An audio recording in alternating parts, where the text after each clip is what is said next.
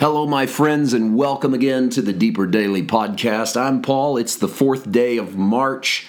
Thanks for joining me. It's Saturday. I love to tell you about the sermon we're going to put up on Sunday. And I do this because, well, it helps mark the weeks for me when I lay the podcast out to know here's what we're going to air, and I sort of can lay my schedule out, see what I've got in reserve versus what, might need to record a message for you or whatever.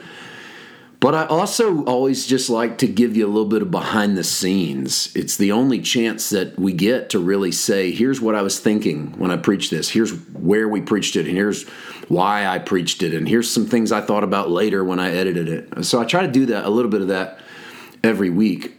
Tomorrow I'm going to air for you a message that we delivered in our recent trip to Poplar Bluff, Missouri. I went back to Poplar Bluff, and for those of you who don't know, I was born and raised in Poplar Bluff. That's a little town in southeast Missouri, just outside of the Boot Heel, about 25, 30 miles north of the Arkansas line. And I lived there until 2015. In that time period, I was a part of Midland Church. My dad took that church in the early 80s. I briefly led that congregation in the 90s and then came back and pastored in 2004 and was there until 2015. So over, all told, about a dozen years of my life, I was the pastor at Midland. And we had great time and great success and raised our kids up to the age of, I think when we left, Lucas was 15, Lauren was 11, I think. And so a lot of good memories. My parents are still there. My wife's family is still nearby in a little town called Ellington. And so we go back frequently. My dad pastors a church now in Poplar Bluff, the Southside Poplar Bluff General Baptist Church. And so when we go back, we usually do more than just visit. We usually preach because we have a lot of people from when we pastored across town or down the street. Many of them will come and see us, and a lot of people that don't get to follow us on the road but are partners financially or spiritually.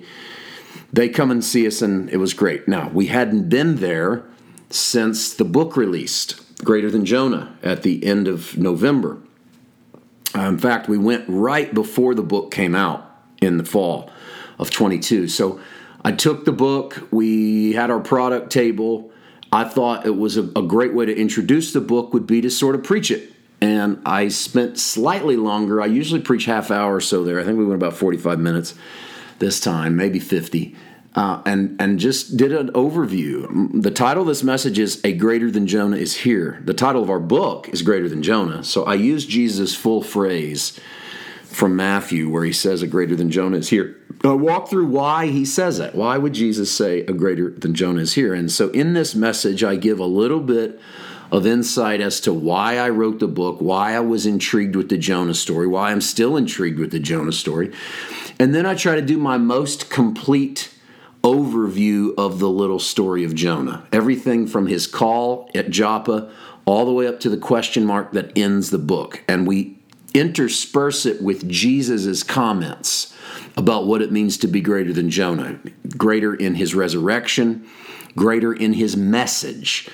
And so there's a lot jam-packed into this. I touch most of the major themes that we deal with in the book. I touch them. Of course, we don't preach the fullness of each one of those themes. That's why the book is thick and contains a lot. But this will be a great companion message if you've read Greater Than Jonah.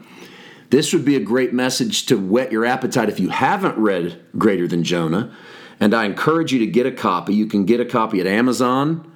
You can get a copy at PaulWhiteMinistries.com in print. But we're also very close. In fact, I'm looking at the hard drive that contains the finished, edited audio that is ready to go to Audible. We are completely done. All I have to do is set through the book one more time and listen and make sure there's nothing that we don't want to send out. And so that's all that's left. And then we send the book to Audible. So probably, here we are, March the 4th. I would say before the month is out, the book will be available on Audible, Greater Than Jonah. When that happens, I will make sure and let this podcast audience know, of course. So look for A Greater Than Jonah Is Here. I think you're going to like this.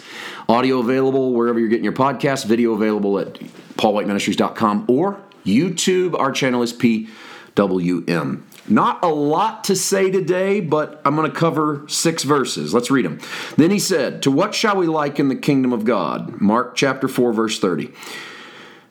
"Or with what parable shall we picture it?" This is sort of a continuation of the thought from yesterday, the parable of the growing seed. Now he's going to give you the parable of the mustard seed. "It's like a mustard seed, which when it is sown on the ground is smaller than all the seeds on earth, but when it is sown, it grows up and becomes greater than all herbs and shoots out large branches so that the birds of the air may nest under its shade. And with many such parables he spoke the word to them as they were able to hear, but without a parable he did not speak to them. And when they were alone, he explained all things to his disciples." In other words, if Jesus was talking to this audience at this time, it was parables. And when he got done, he would explain them in full to his disciples.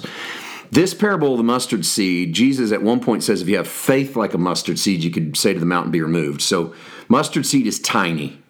And Jesus says the kingdom of God is like a mustard seed put into the ground. Remember, Jesus is the seed is the word, Jesus is the word. So we're just building off the parable of the sower, but we're also building off of it by including the fowl of the air. Remember, the fowls are the ones that picked up the seed and carried it away in the parable of the sower.